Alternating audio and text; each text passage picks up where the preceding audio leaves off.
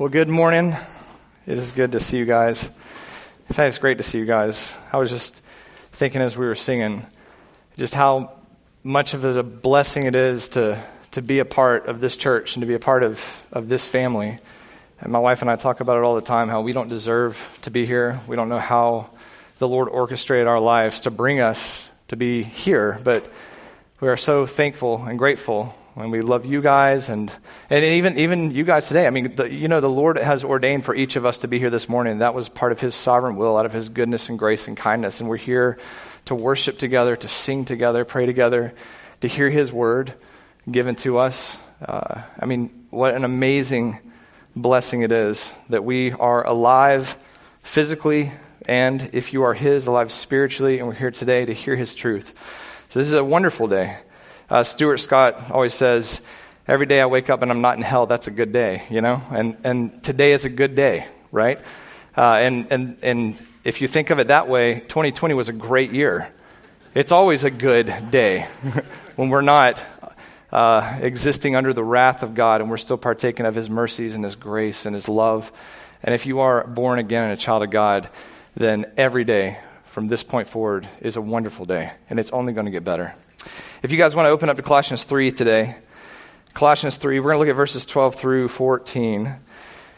And I was just thinking about what to teach on this morning. Um, it's been weird because I have not been uh, teaching like normal in the youth and college groups, and so it's been a little different. Uh, usually, uh, there's something that I've been studying in the Word. It's been on my heart, and it's like we're just gonna we're gonna teach this. But today, I was just thinking, you know, as I was preparing to teach, I was thinking, what do I need to hear? You know, I mean, this is New Year's. This is when we all make all of our New Year's resolutions. And, and one of the things that I was just looking at my life, reflecting back last year and thinking about the future, the, the, the one thing that just was on my mind and my heart is I want holiness.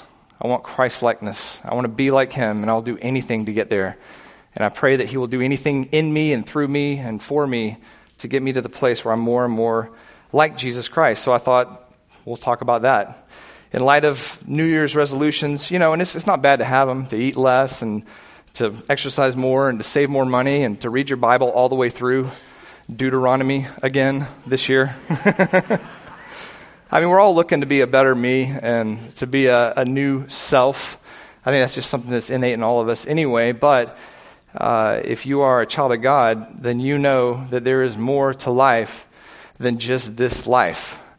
We don't live for the things that we can see around us alone. And if you've been given new life in Jesus Christ, then your New Year's resolution should be no different than last year's resolution and next year's resolution if the Lord allows you to, to be on this earth that long. Uh, the world is always changing, but the Word of God is not. And the people around us are always changing. But our focus and our allegiance should be steadfast and firm. And if we are children of God, we have one resolution Christ likeness. That's what we desire this year. Ephesians 4:24 says you must put on the new self which in the likeness of God has been created in righteousness and holiness of the truth. This is what we're doing. We are always always putting on the new self which is in the likeness of God, that which is holy, that which is righteous, that which is based in his truth. So, our new selves resolution, what we're going to call it, is Christ likeness, and that's what I want to talk about today. So, read with me Colossians 3. We're going to look at verses 12 through 17. Colossians 3 12 through 17. And he says this So, as those who have been chosen of God, holy and beloved, put on a heart of compassion, kindness, humility, gentleness, and patience, bearing with one another and forgiving each other. Whoever has a complaint against anyone, just as the Lord forgave you, so also should you. And beyond all these things, put on love, which is the perfect bond of unity. Let's pray. Father,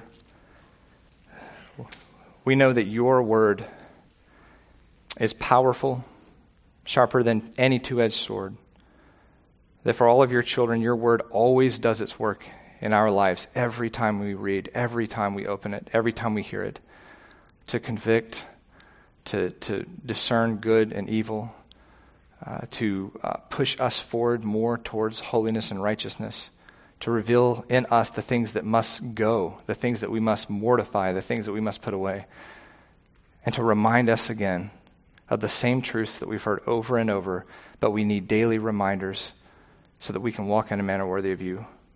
Father, we know that we need your spirit to understand your truth. We know that your truth, for those who do not know you, is simply foolishness, but for those who are chosen by you, this is the power of God. So we pray this morning, Father, open our eyes to see and our ears to hear and do your work through your word in all of our lives to soften and to convict or to harden. Father, we know your will is perfect, and we pray this in your holy name. Amen. So, Colossians 3 starting in verse 12 well actually honestly starting let's look back a little before this because again you want to look at the context of, of where this is coming from. We're diving right in the middle of a letter uh, paul wrote to believers 2000 years ago uh, with the, the calling for them to, to stand firm uh, to stand firm in christ knowing that they are created in him uh, to not be fooled or led astray by people that were speaking things that were not true in their midst and to warn them of that and to remind them uh, to persevere so, that in mind, look back at verse 1 and uh, to see you know, where we've come from and where we're going. He says in chapter 3, verse 1 Therefore, if you have been raised up with Christ, well, it, honestly, it means since you have been raised up with Christ. So, speaking to those who are born again, made alive, keep seeking the things above. So, this is your constant goal and ambition, where Christ is seated at the right hand of God. Set your mind on things above, not on things that are on earth. For you have died, and your life is hidden with Christ in God. This is what we are now. When Christ, who is our life, is revealed, that means when he comes again, then you also will be revealed with him in glory. So, right now, we are hidden in Christ. Right now, our minds are focused on things above. He is our driving force both within us, and we are running towards Him. And when He is revealed, we will be revealed together with Him because we are the children of God. We have a new identity in Christ. We have a whole new perspective on life. And we have to set our mind, our thoughts, our affections, our ambitions on things above and not things of this earth. He goes on in verse 5 to say, Therefore, consider the members of your earthly body as dead. So, this is something you are actively doing both in your mind and in your actions, considering yourself as dead to these things immorality, impurity, passion, evil desire, and greed, which amounts to idolatry. If those are the things driving your life, or those things that you are hiding as you're pretending to feign this holiness when you come to church, then you are nothing more than an idolater. And you must put away these things. Set aside evil in your life and fight your sin. For it's because of these things that the wrath of God will come upon the sons of disobedience. We know that. And in them, you also, all of us, once walked when we were living in them. So there was a time in the life of all believers where we were children of darkness, where we were uh, driven by, controlled by, we lived by uh, the, the way we thought, the lust of our mind, the lust of our flesh, our desires, our passions. That no longer. We're no longer allowed to do that. In fact, we submit our will to His will. We submit our desires to His desire, and we strive to live as slaves to Jesus Christ, every word that comes out of His mouth. But he says, But now you also put them all aside. These are the things that we must take off. We must put aside anger, wrath, malice, slander, and abusive speech from your mouth. Do not lie to one another, since you've laid aside the old self with its evil practices, and have put on the new self who is being renewed to a true knowledge. So there's a, a continual renewal according to the knowledge of Christ, the truth of God's word, according to the image of the one who created him. A renewal in which there is no distinction between Greek and Jew, circumcised and uncircumcised, barbarian and Scythian, slave and free men. But Christ is all and in all. And if you are a child of God, if you have been made a new creation, if you're alive today in Jesus Christ, then you understand that Christ is all. Christ is all for us. It does not matter what we gain or lose in this life. It does not matter what we are, how much money we make, where we go, what our achievements are. We want Christ. We want to be like Christ. We want to be with Christ, and our eyes are focused on Christ. And every time they get off Christ, by His wonderful grace, He pulls them back and refocuses us on Him so that we will not stray, that we will persevere to the end. And the other wonderful truth from this is that Christ is in all.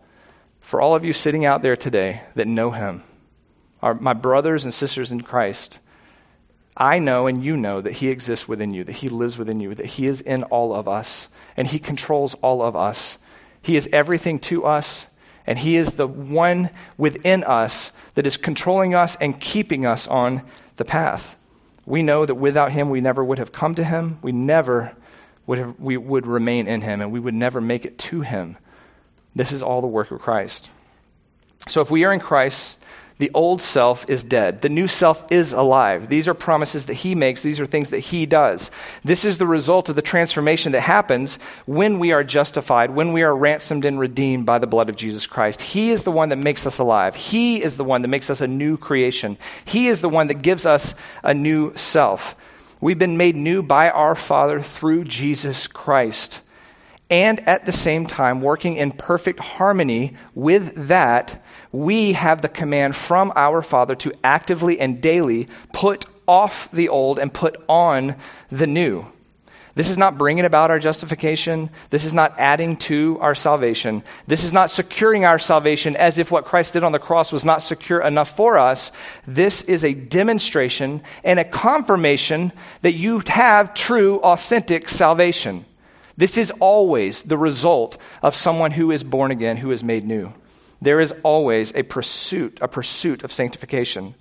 Our new nature is given to us by the grace and choice of God, and we know that.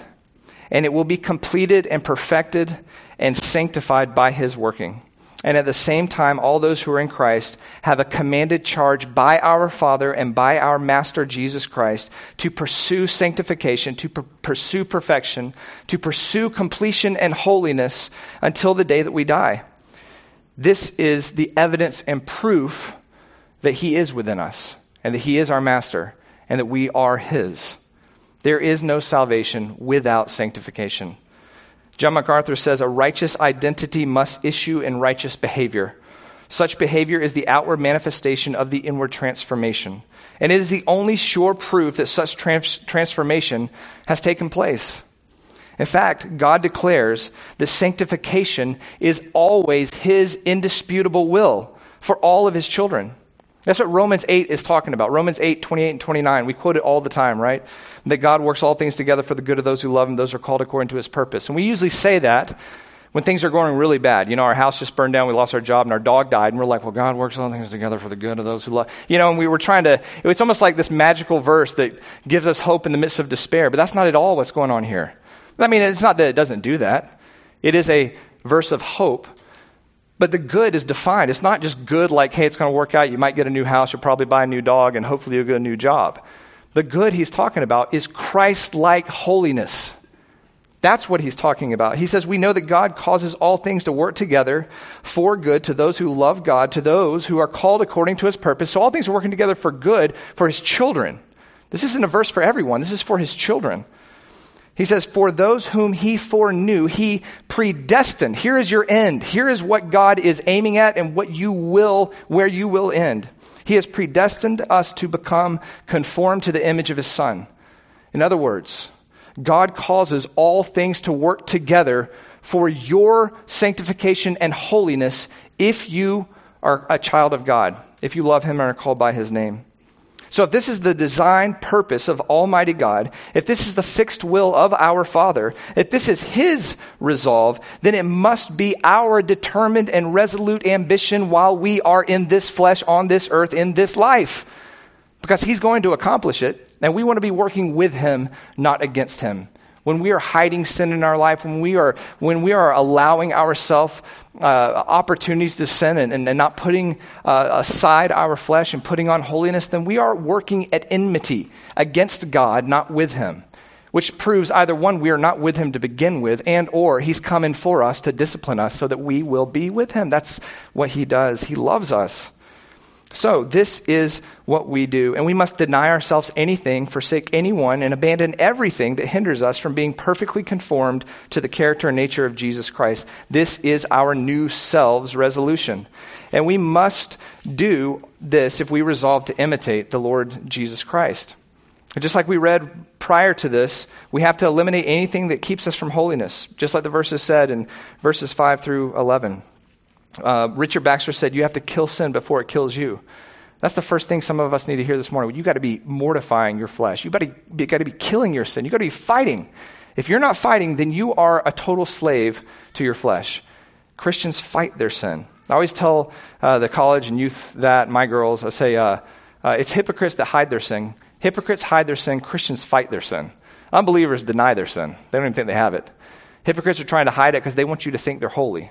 You know, they're, they're sinning every day, just like any person, but then they're pretending to be holy. Christians, man, we don't pretend. I mean, we're, we're like, we're sinning. We sin every day. But I hate it. I want it to be gone. I'm going to fight it till the day I die. All by the grace and power and mercy of my Lord Jesus Christ.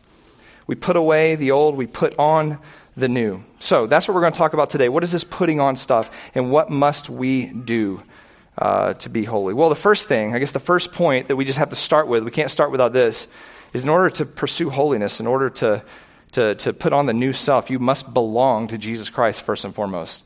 There is no putting on the new self if there is no new self. And there is no fighting for holiness if there is no holiness. It's not like you can, as a sinful person, begin to make yourself holy by just doing some stuff, some religious deeds, throwing up some prayers and making decisions in your life. That's not how it works. You must be transformed, born again, renewed, made alive by the blood of Jesus Christ. You have to be a child of God, adopted by Him, predestined by Him, having your name written in His book. Then we can go to step two. But step one is we must belong to Jesus Christ. Look at verse 12. He says, So is those who have been chosen of God, holy and beloved. The chosen of God are those that God has picked out with his hand, those who he has selected, those who he has elected. These are God's adopted children. They were each ransomed by the blood of his son Jesus Christ. They were each purchased with the price, the blood of his son, and they were redeemed and made alive and empowered and placed purposefully on this earth to do and accomplish his will. That is what it means to be a Christian. It doesn't matter that many people all over this world are walking around saying they're Christians. What matters is what does God say his children look like, and, and, and what does God say is happening within his children? Revelations 13, 17 says uh, that the children of God had their names written in the book of life before the foundation of the world. Romans 8, 30 says that those who he predestined, he also called. Those he called, he also justified. Those he justified, he also glorified. There's only one kind of child of God those who are predestined and destined for glory. And that is the pathway for every child of God. You start with the choosing of God before the foundation of the world, and you end with the glory of Christ for all eternity. And everything in between is part of that pathway. There is no other kind of Christian. Ephesians 1 says he chose us in Christ before the foundation of the world, has nothing to do with you, that we would be holy and blameless before him. And in love, he predestined us to adoption as sons through Jesus Christ to himself, according to the kind intention of his will. This is the love and the mercy, the grace, the kindness of God. This is the will of our Father. And because we are chosen, we are holy and loved by God. That means we're set apart, we're sanctified, we're devoted to His service and His work, and we are cherished and adorned and treasured by Him. It's a different love that he ha- than He has for His enemies. He loves His enemies, He shows mercy to His enemies, He gives grace to His enemies in this life, but His enemies are destined for His eternal wrath but his children are not. They're destined for his eternal love and holiness and righteousness and truth forever. And there is a special love that he has for his children. He treasures, adores them, and nothing will separate them from his love. And if you are his chosen, if you are his children, then you are holy and you are loved because of what Christ has done for us on the cross. And we cannot forget who we are because who we are determines how we live. Our identity is no longer determined by our own desires. Our identity is no longer determined by our pleasures. Our identity is no longer determined by our pursuits, by our positions, by our predetermined characteristics, the things that we think we're made of. Our identity is now determined and driven by Jesus Christ and His church. And He is the author of our faith, and He is the perfecter of our faith. Philippians 1 6 says that every good work he begins, he perfects. And Ephesians 5 1 says that if we are children of God, beloved by him, then we must imitate our Father. And we must walk in love just like Christ loved us and laid down his life for us. That is who we are, and that is how we live. and there is no alternative path or other way. If you identify with Christ, you must imitate his character. And if you have been made holy and you are loved by God, then you must pursue holiness and you must love one another. Because that is the command given to us by our Master and our Lord Jesus Christ. And listen to this. This is good. Listen, I need to hear this, and you need to hear this. He has chosen us purposefully so that we would bear his image. That's why you have been chosen. And he promises us that we will be perfected. He promises us that our character will become more and more like his own. And he promises that he will display himself in us through the fruit of his spirit that dwells within us. And he has placed us in the body of Christ. You are here, part of this group, to facilitate our holiness, to facilitate our maturity and our completeness in our Christ likeness. That's why you're a part of this church. That's why you're a part of the body of Christ. And you have an active role in that. You don't just come to church to get fed and then to leave. That is a parasite. You are an active part of the body of Christ. You're not just sucking things out of the body of Christ. In fact, God's placed you in this church to be an active part of my sanctification and the sanctification of the other people in this church. Through your prayers, through your love, through your encouragement, through your uh, mercy and grace that you give to one another. And we're going to talk more about that in a second. You are an active part of the body of Christ, and Christ has put you in this church for a purpose and a reason. Do not neglect your duty and responsibility. So, how does he do this? Here's how he does it. First, he teaches us precisely how to love one another, right? According to his holy standard that we find in his word. So, how do you love one another and obey Jesus Christ? Read his word. He tells you exactly. There's a lot of one another's in the Bible. It just defines what his love looks like. Then he strengthens us through the power of the Spirit that dwells within each of us as we submit our will to his word. So instead of doing what you think is right and what you want to do, you submit yourself to what he says is right and what he wants you to do. And in doing that, you're able to live in a manner worthy of your calling. But listen to this this is the part we forget sometimes. He allows sin within the body of Christ purposefully so that we would be given the opportunity to submit to his will and to love one another while suffering and being sinned against. You, we forget that sometimes, right? We get together with the church and we're like, well, how could they say that? They know Jesus Christ. They should never have said that. And, and the first thing you're forgetting is, haven't you done that as well? Yes. If you're like, no, then you got a bigger problem going on here. you got a pride problem. And, and just go read what the Bible says about pride, because God's coming to crush you. You know, so that don't go there. Listen, we're going to sin against one another. It's part of living in this life on this earth together.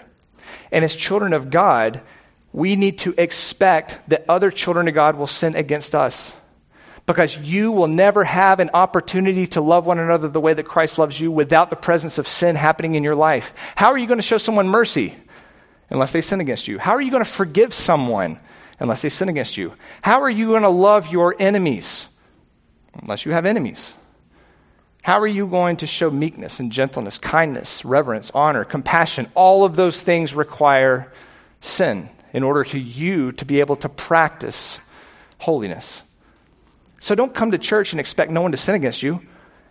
Come to church and expect it to happen. Welcome the opportunity to show someone else love when they've been unkind to you, to show someone else gentleness when they deserve your vengeance. That's what he does. That's how he puts us in the place where he makes us more like Christ. Sanctification requires salvation, it requires submission, but it also requires suffering and sin. If you were to look at any of the fruits of the Spirit, Galatians 5, you look at love in 1 Corinthians 13, if you look at any Christ like characteristic that we're called to practice or imitate, you will find that it requires sin to be practiced. So, if you want holiness, then it's going to come with uh, trials, suffering, sin. Both sin in your own life that you have to fight against, and sin that comes from brothers and sisters in Christ that you have to love. In most cases, it requires personal offense. If you've been personally offended by someone in this church, good. Now love them. Love them. And be gracious to them and show mercy to them. Go after them. with, with all generosity and love them. Personal offense, even if, if you've been offended personally and it was undeserved, that's the best kind of suffering. Suffering that was unwarranted, that you didn't even do anything to gain it. Christians never have the right to be the victims. Do you understand that? No, we may be a victim of someone else's sin, but that's a glorious opportunity for you to be a Christian. In fact, every time we are victims of unrighteousness or evil, it presents us with an opportunity to trust our Father rather than figure out how we can uh, defend ourselves and submit to His will in obedience. In other words, suffering is a grace gift granted to us by God our Father, just like salvation, out of His love so that we would glorify Him.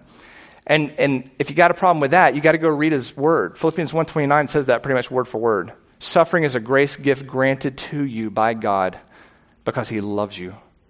The reason it's a grace gift is because it is purposed in your life to make you more like Jesus Christ.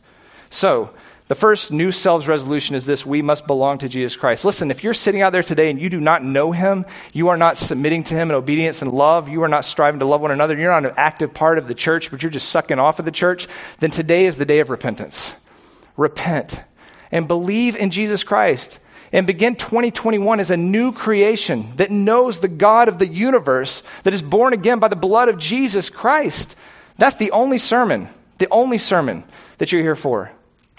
But if you are transformed, if you are new, if you are born again, then the next thing that must take place in our lives is we must become like Jesus Christ. We have been made like Christ, and now we must become like Christ. Look at the second half of verse 12.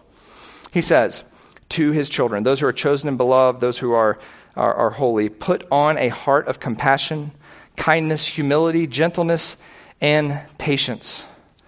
To become like Jesus, you must dress like Jesus. The word here is an imperative command that we must put on, we must clothe ourselves, we must dress ourselves, we must be completely enveloped in, we must be completely covered by. In other words, now, when people see your life, this is what they see. When they see your words and your actions, the way you work, the way you live in your family, the way that you treat your children and your wife, the way that you live, the way that you drive, the way that you live life, they need to see a life covered in Christ.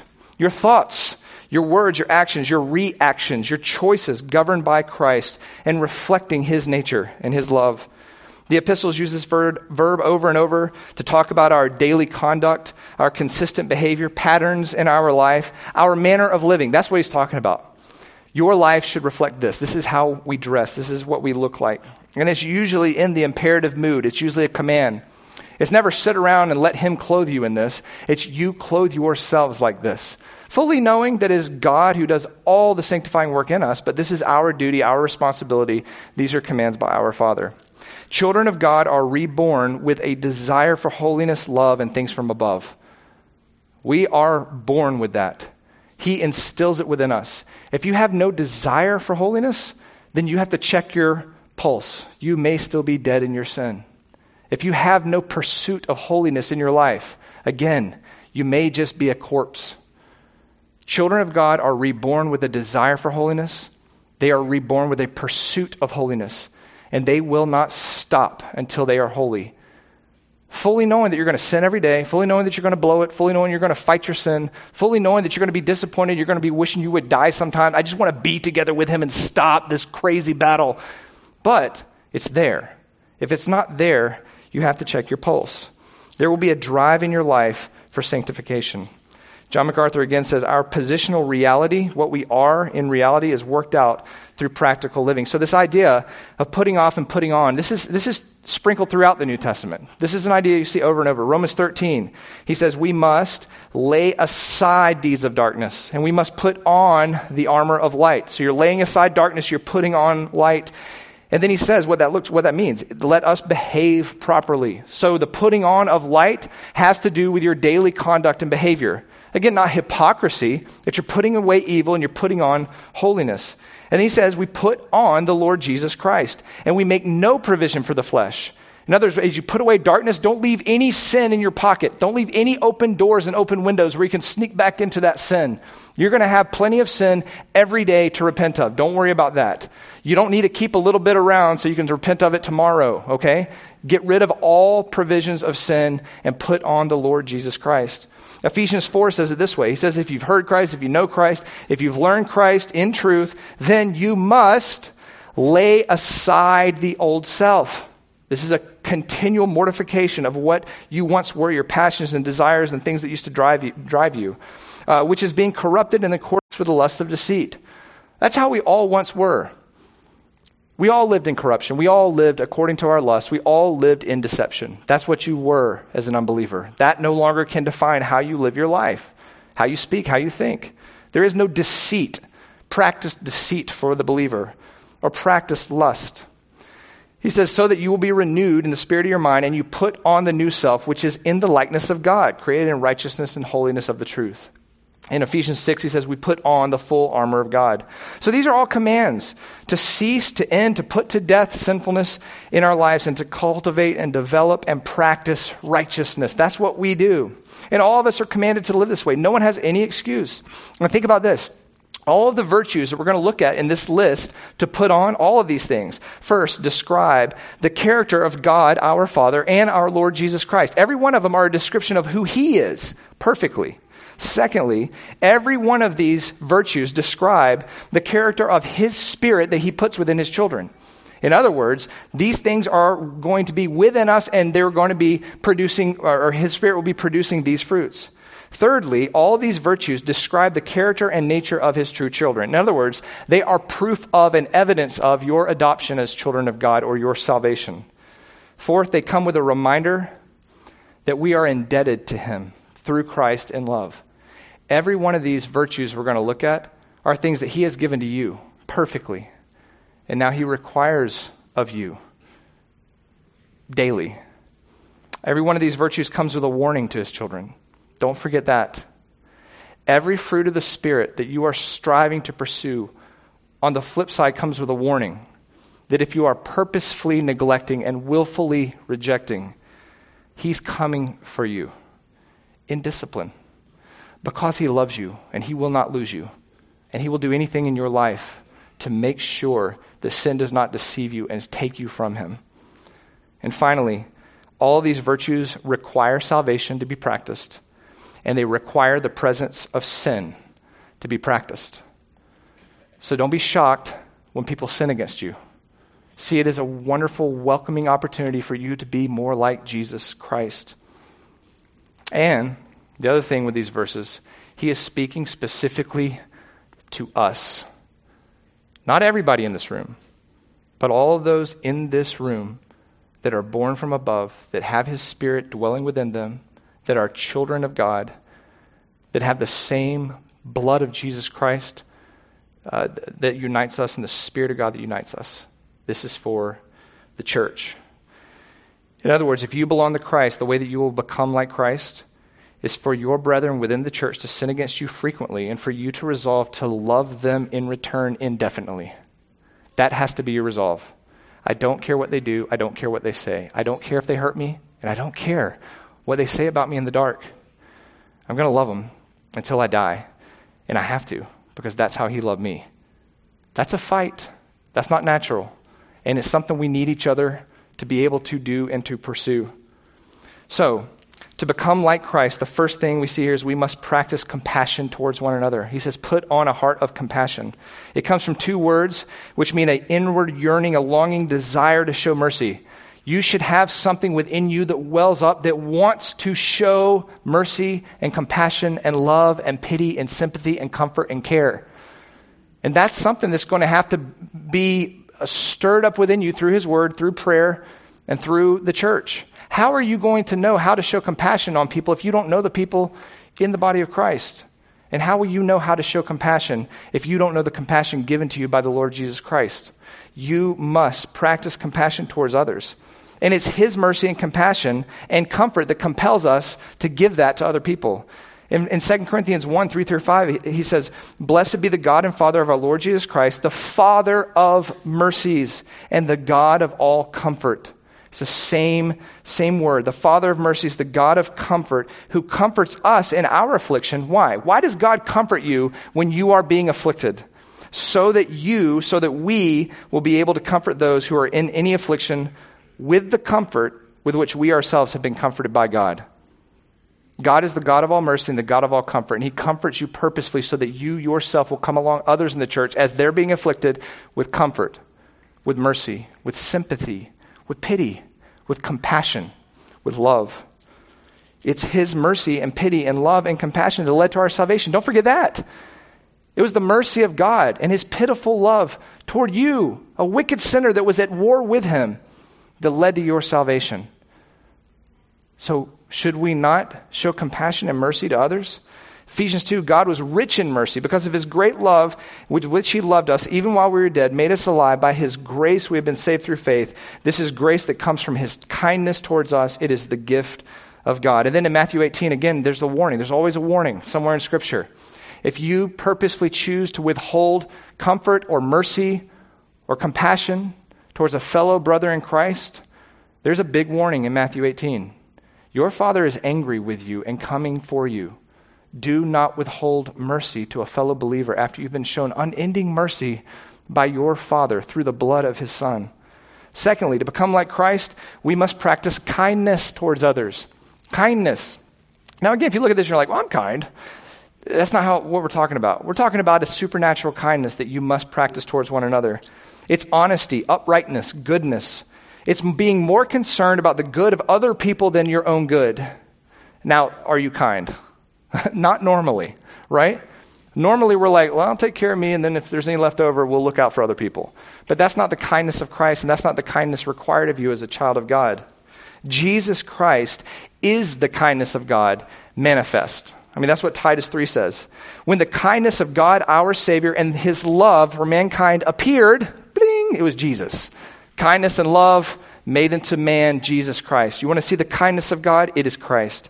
He saved us not on the basis of our deeds that we've done in righteousness, but according to his mercy. That's what kindness looks like. You don't show kindness and goodness to other people that show you kindness and goodness. I mean, you do that, but that's not kindness and goodness. Everybody does that. The most evil people on the planet can do that. Kindness is when you show kindness and goodness and love to someone who has not shown you any kindness and if that may be working against you. That's the kindness that our Lord showed us, and that's the kindness that we must show to others. Again, it's the kindness of God that led to our repentance. We just read that in Romans 2. It's the riches of His kindness. It was His tolerance. It was His patience with you before you were His that led to your salvation. And then Paul says, uh, after that, he says, um, not knowing the kindness of God led you to repentance. So we must show that same kindness, patience, and tolerance to others is in Galatians 5. It's the kindness of God that is both the command of God and the evidence that we belong with Him. He says, Walk by the Spirit. Uh, the fruit of the Spirit is love, joy, peace, patience, and kindness.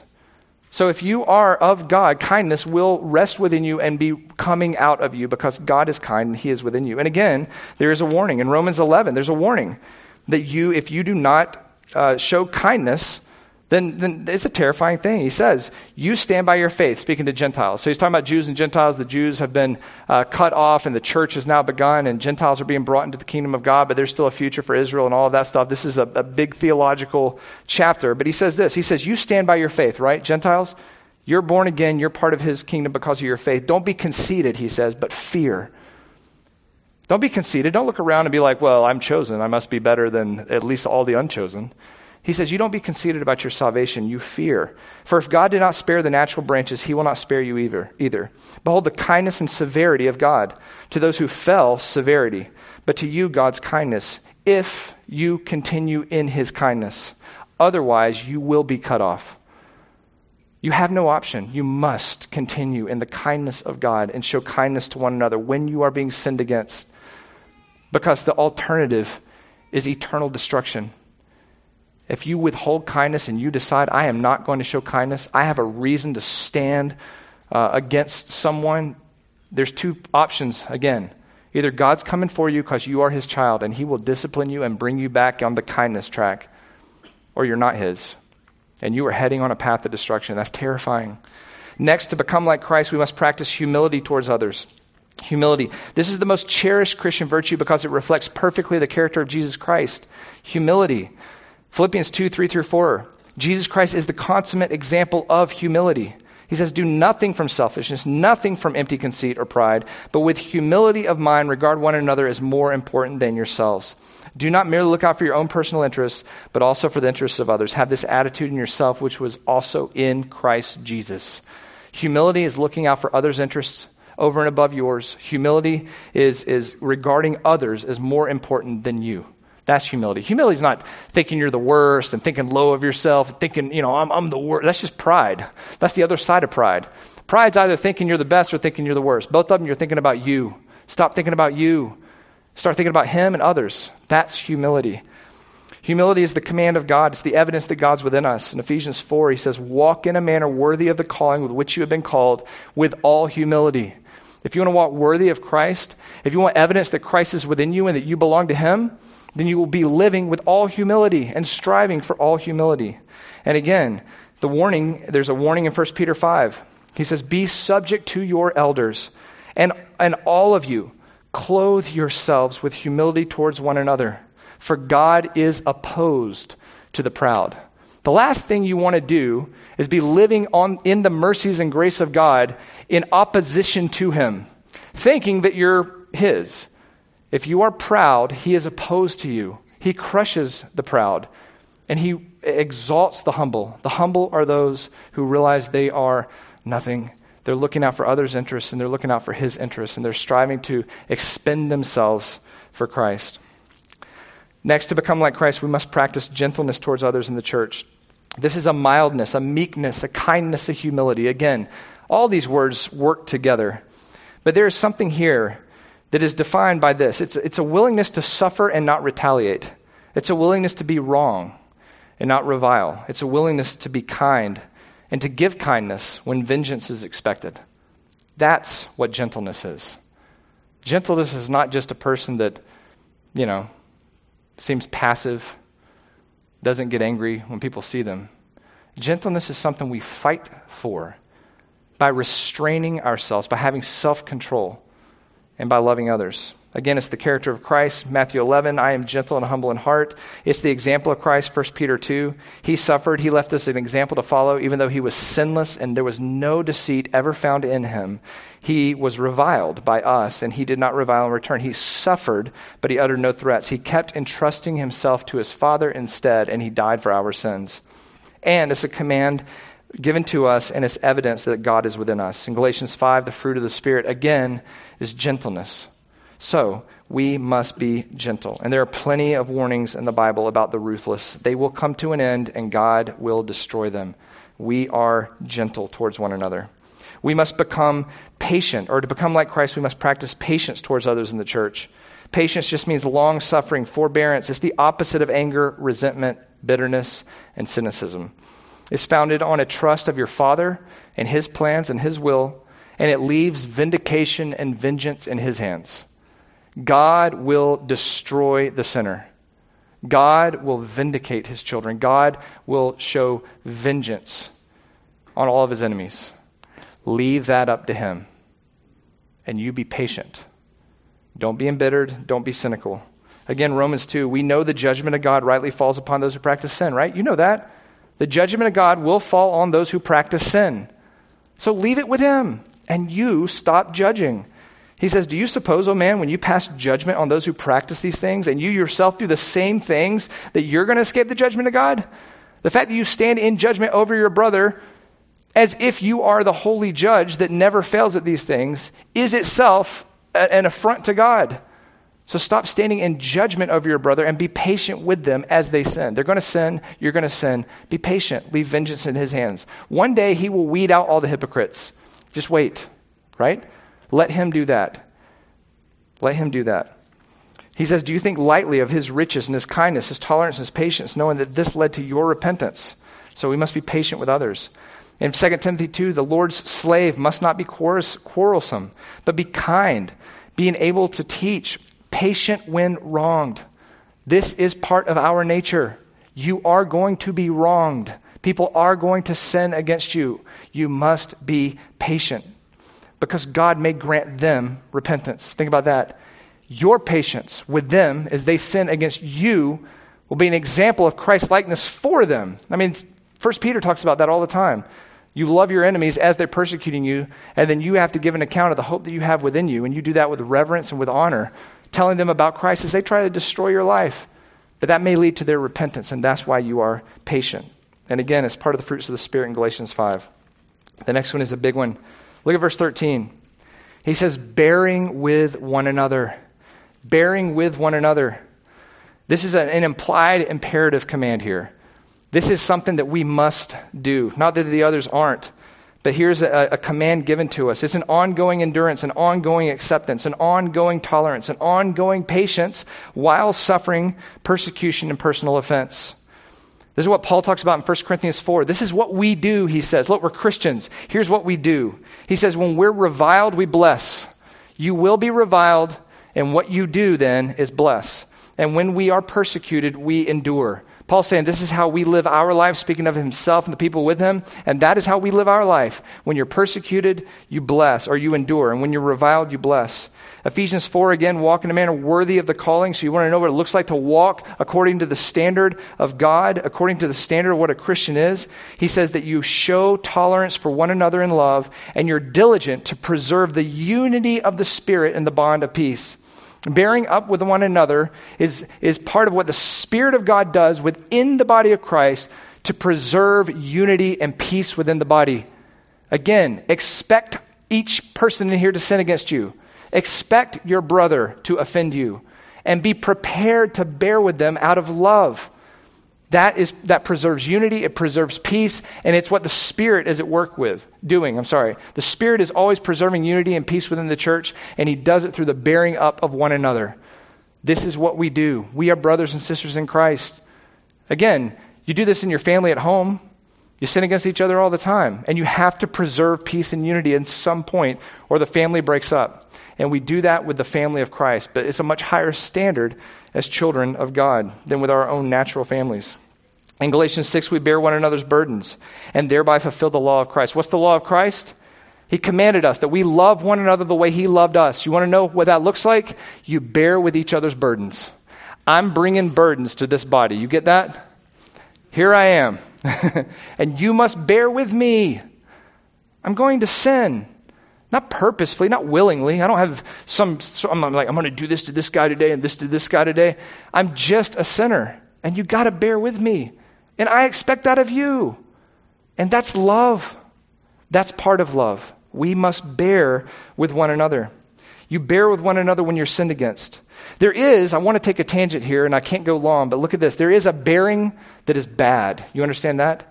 There is a bearing in the Bible that is evil. And you don't do that. In fact, there's warnings about bearing with evil. You don't bear with evil. You bear with your brother and sister in Christ. You bear their sin against you. You bear when you're personally offended, and things like that. But you don't bear with those who lead you away from purity and away from truth and away from the church and away from the faith. There are wolves out there. There are slanderers. There are false teachers. There are evil workers of deceit, disguised as, as uh, uh, uh, preachers and, and, and children of light that lead us astray. And he says in 2 Corinthians, do not bear with them. He says they come with their craftiness. They try to lead you astray in your minds from simplicity and devotion to Christ. They come with a different spirit. They come with a different gospel. And, and he's telling the Corinthians, and you bear with them. Why are you bearing with them? The Corinthians are fighting in the church against each other, and then they're bearing with people that are trying to cause division and faction. He's like, What's wrong with you? You're bearing with the wrong people. He says, I cut off opportunities for them to be regarded as one of us. That's what Paul says. I'm cutting them off. I don't want anyone to think they're with us because they're striving to destroy us. And he says, uh, These are false apostles, deceitful workers. They disguise themselves as apostles of Christ. No wonder even Satan comes as an angel of light. So don't be surprised when they disguise themselves as servants of righteousness. Their end will be according to their deeds. God knows what they're doing, and their end will match their deeds. But he says, But you're being crazy. You're tolerating the foolish gladly. Tolerating is the word for bearing. You're bearing anyone that enslaves you. You're bearing with people that devour you. You're bearing with people that take advantage of you. You're bearing with people that exalt themselves and hit you in the face. Cut them off. You don't bear with those who are trying to destroy the body of Christ and destroy the church, the family of God. Titus 3 talks about that. You reject a factious man because why? Because he's perverted, because he is sinning. And because he's already self condemned. You don't bear with people that bring faction and dissension and division in the body of Christ or between brethren, but you bear with one another as you sin against one another. Finally, to become like Christ, we must forgive one another in the church. To be become like Christ, we must forgive one another. And again, it's implicit in that that to forgive someone, they have to sin against you. So if you want to forgive like Christ forgave you, then you must have people sin against you like we sin against Christ. Forgiving each other, whoever has a complaint against anyone, just as the Lord forgave you, so also should you. The word here is charizomai. I love that word because it just means it's a grace gift. They've given you offense, you give them love, you give them grace. That's forgiving. When someone sinned against you, you give them grace. When Peter asked Jesus, How many times do I do this? Lord, right, in Matthew 18, how many times do I give someone grace? How many times do I forgive someone? Jesus says, forever. 70 times 7. That's not 490, and you got to count them. If you're counting how many times you forgave somebody, again, bigger problem. Uh, this is unending forgiveness. If anyone has a complaint against you, he says you forgive them. Now, think about that.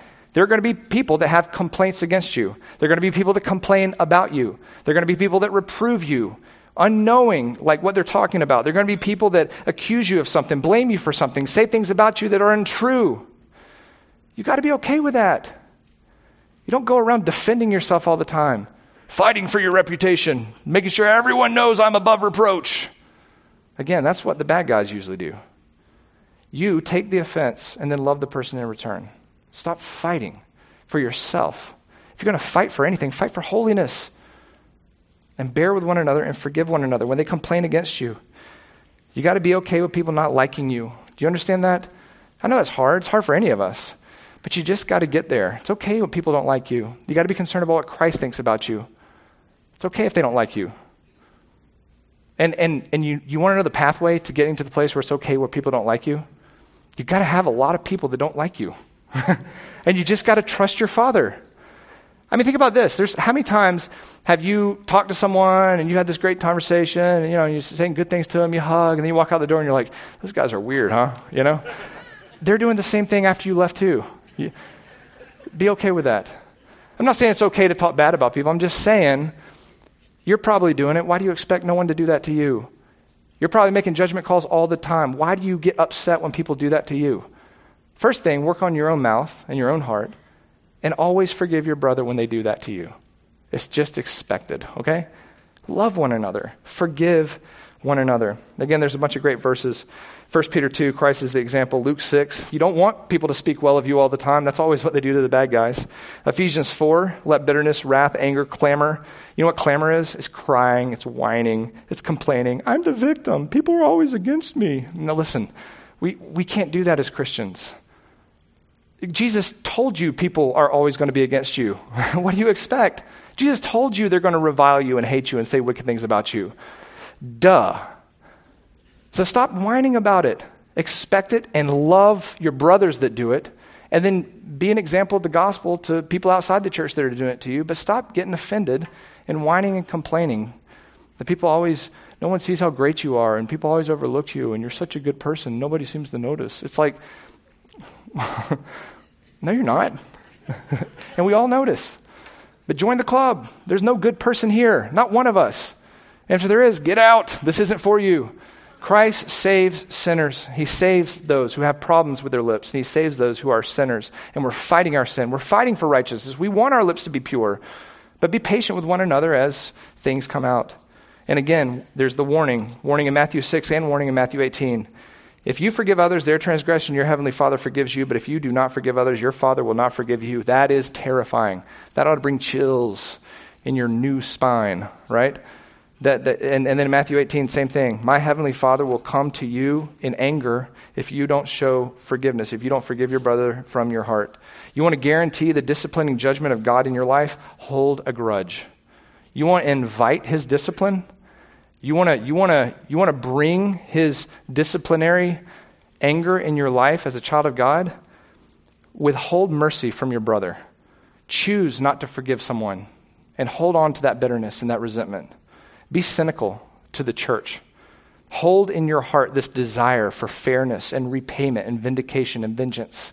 Pray imprecatory prayers on your brothers and watch him. He will come for you. And if he doesn't, that's a terrifying place to be because that means that you're not his child. He disciplines his children. He won't let us stay in a place of withholding forgiveness because he won't lose us and he will come for us. Forgive your brother. So we must belong to Jesus Christ to grow in sanctification. We must become like Jesus Christ. And finally, very quickly, we must love one another like Christ has loved us. Beyond all these things, he says in verse 14, put on love, which is the perfect bond of unity. Beyond all of this, love. That's what he says. Everything we said, awesome, awesome, awesome, but beyond all this, love. Love is the bond. It is the bond of unity, the perfect bond. It's the thing that unites, it's the thing that glues, it's the belt around.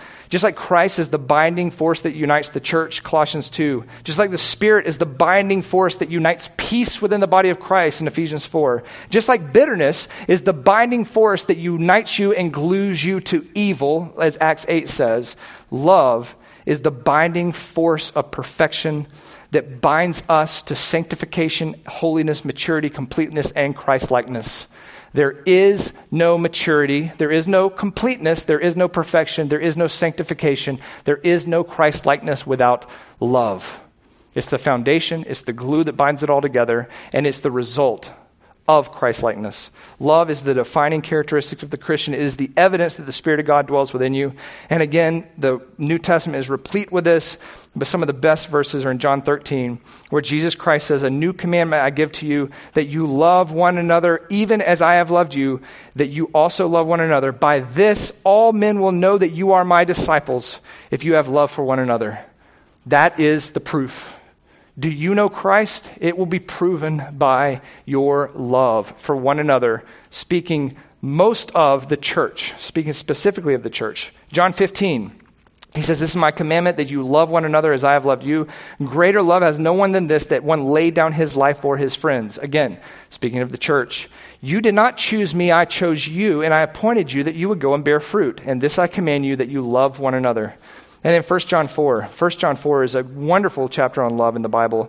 He says, Beloved, let us love one another, for love is from God, and everyone who loves is born of God and knows God. You want to know that you are born again? You want to know that you're a Christian? You want to know that you have true salvation and you're secure in Jesus Christ? You will know it by your love. And your love will prove that you know God and that He knows you. The one who does not love does not know God because God is love. And by this, the love of God was manifest in us that God sent his only Son into the world that we might live through him. And this is love. Not that we love God, he loved us and sent his Son to be the propitiation, the appeasement of his wrath for our sins. Beloved, if God so loved us, we must love one another. Again, that, that's, that's, that's what tears down all of the excuses and the defense that we bring up. But you don't understand. He said this. But you don't, but you don't know what I'm fighting through. You don't understand my family situation. You don't know the things that I've seen and I've, things that I have to go through. Stop.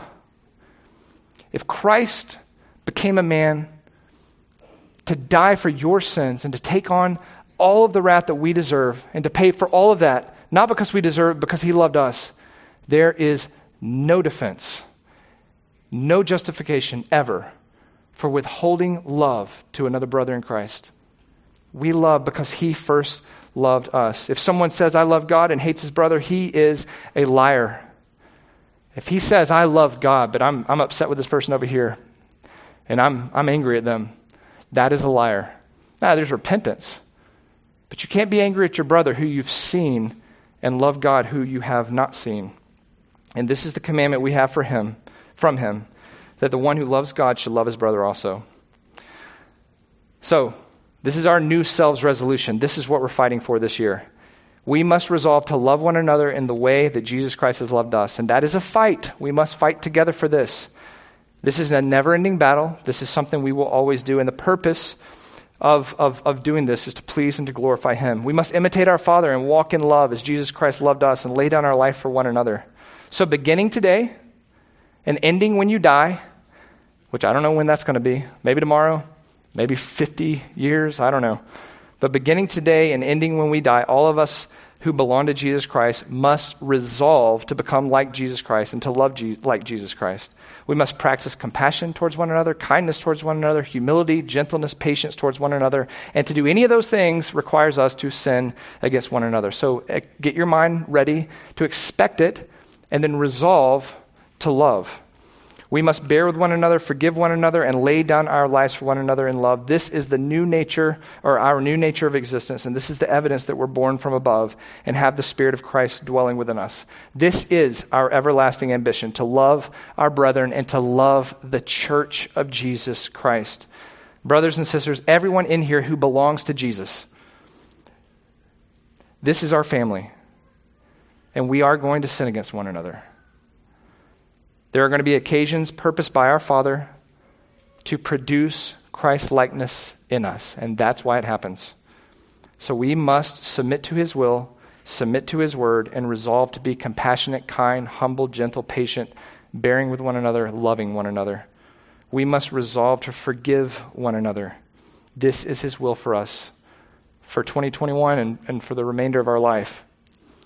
And remember, if we withhold His love, required of us towards our brothers and sisters in Christ, then He will come for us in His anger, individually and collectively, if this defines us as a church. Whatever we need so that we will always be united with Him. Let us love one another. Let's pray. Father, thank you so much for your word. Thank you for this time together. Thank you, God, for always giving to us exactly what we need. Father, all of these things, many of us could say, I've heard that before, but we need to hear it again.